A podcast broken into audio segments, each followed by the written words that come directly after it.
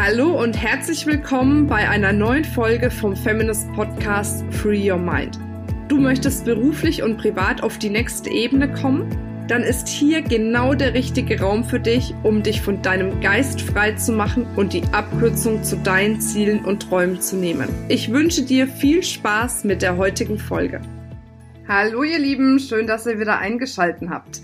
Ja, es gibt ein neues Format im Feminist Podcast und zwar weichen die Kongressaufzeichnungen einem neuen Format, was nämlich heißt, dass die Katharina Pommer und ich gemeinsam mit den Mythen aufräumen, die so in der Weiterbildungsbranche kursieren.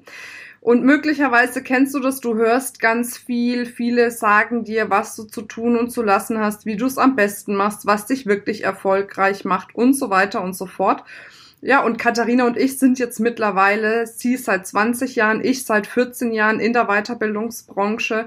Und manchmal haben wir einfach so sehr mit dem Kopf geschüttelt über diese Themen, die dort erzählt werden, dass wir gedacht haben, da müssen wir unbedingt einen Podcast draus machen und wirklich mal mit diesen Mythen aufräumen. Der Podcast kommt jetzt ja immer zum Samstag raus. Das heißt, einmal samstags werde ich über tolle Geschichten von Frauen berichten, die quasi ihre Männer erfolgreich gemacht haben. Und die restlichen Samstage gibt's dieses neue Format. Ich freue mich da sehr drauf. Ich kann dir nur ans Herz legen, diese Folgen dir wirklich anzuhören, weil ich dir verspreche, dass es für dich dadurch leichter wird, wirklich in der Weiterbildungsbranche bzw. durch Weiterbildung erfolgreicher und erfüllter zu sein. Ich wünsche dir jetzt schon mal viel Spaß mit der ersten Folge. Bis bald, deine Marina. Und auch heute fangen wir mal wieder an mit einem Zitat von Arthur Schopenhauer. Wir haben ja schon beide festgestellt, dass wir gerne einfach diese etwas älteren Lehren hier mit einbringen möchten. Und zwar sagt er, viel zu viel Wert auf die Meinung anderer zu legen, ist ein allgemein herrschender Wahn. Und damit sind wir nämlich schon bei unserem nächsten Mythos. Der Mythos, dass das Verhalten anderer immer wieder ein Spiegelbild unserer selbst ist und wir uns quasi angucken müssen, wie die sich verhalten, um zu sehen, wo unsere Probleme liegen. Ich sag's jetzt mal ganz platt, ja. Also das heißt, schau dir an, wo ein anderer komisch tickt und dann weißt du, was bei dir falsch läuft. Das muss man mir mal schlüssig erklären. Bisher habe ich noch niemanden gefunden, der das getan hat. Ja, das ist auch eine echt fantastische Theorie.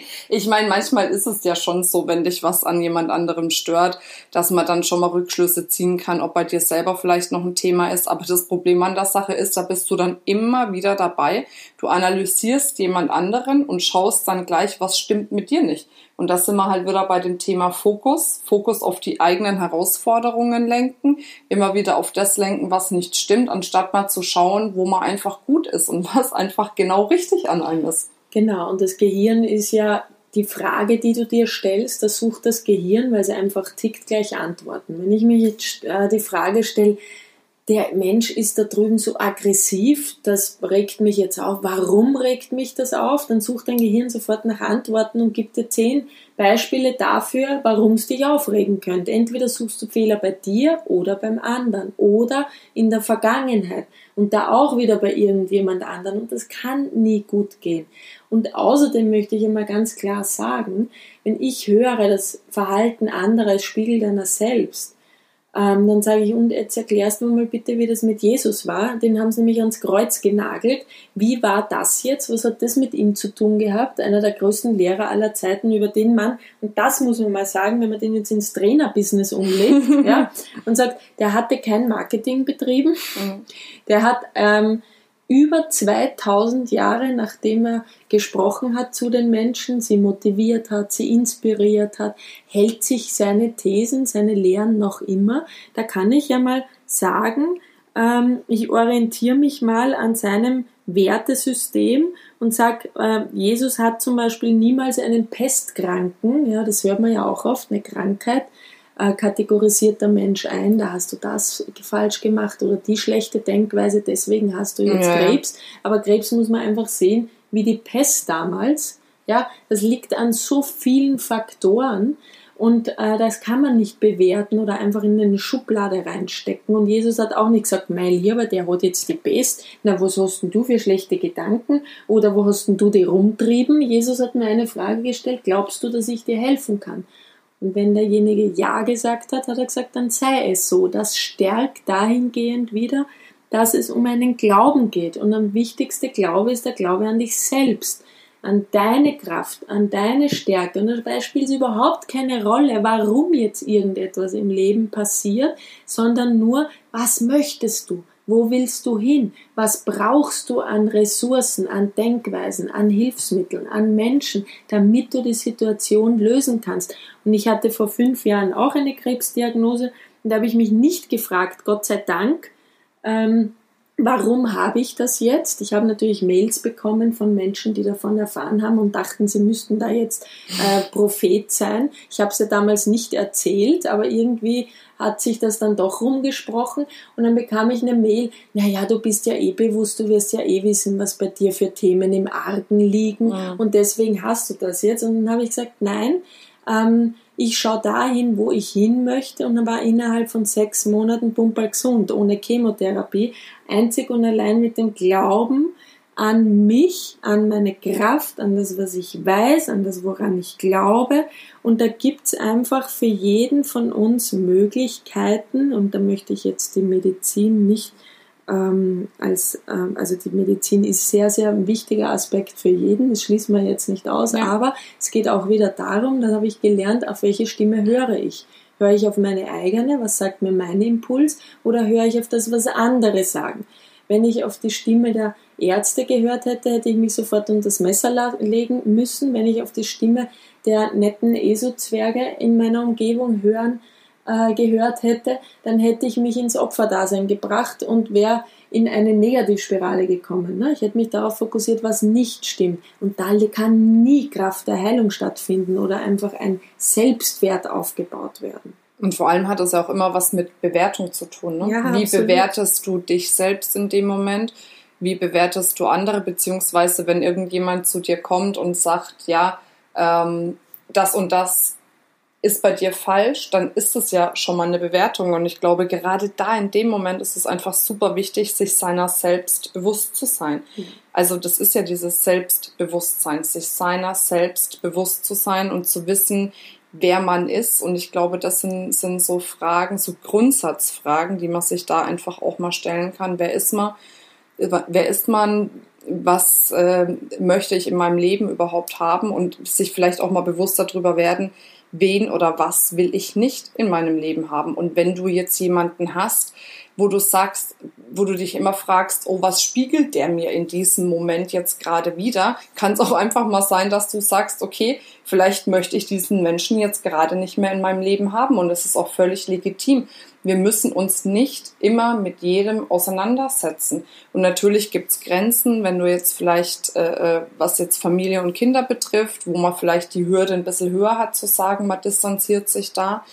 Aber jetzt gerade im beruflichen oder im privaten Umfeld, sich da mal aufzuhören, die Frage zu stellen, was spiegelt der mir, was ist da an mir falsch, sondern sich mal die Frage zu stellen, will ich mit diesen Menschen überhaupt noch zusammen sein, will ich mich mit dem noch begeben oder bin ich mir einfach selbst mehr wert in dem Moment?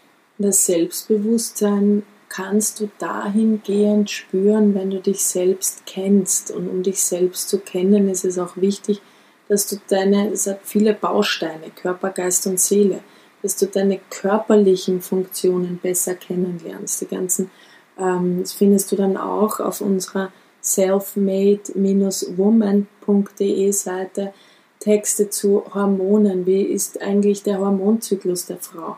Geistig dahingehend, woran glaube ich, welche Glaubenssysteme stecken in mir, welche Werte habe ich, welche Bedürfnisse habe ich, und seelisch auch, dass du dich mit deinem Glaubenssystem auseinandersetzt, mit deiner Vergangenheit, mit den seelischen Verletzungen. Das ist ein Baukastensystem, da haben wir Workbooks dazu, das findest du alles auf unserer Seite, aber es ist natürlich ein sehr weitgehendes und tiefes Thema. Also je mehr du darüber zusammengefasst, kurz auf den Punkt, auch aus therapeutischer Sicht, weißt, desto einfacher kannst du mit dir selbst und mit anderen umgehen.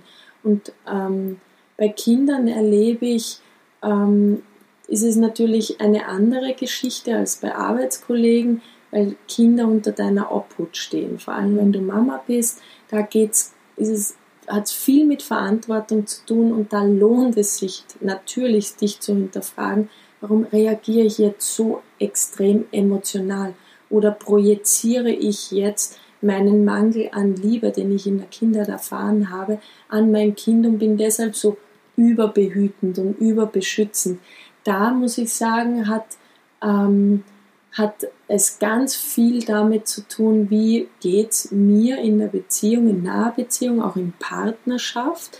Aber wir können den Partner und unsere Kinder nicht ausschließlich auf einen Spiegel zu reduzieren.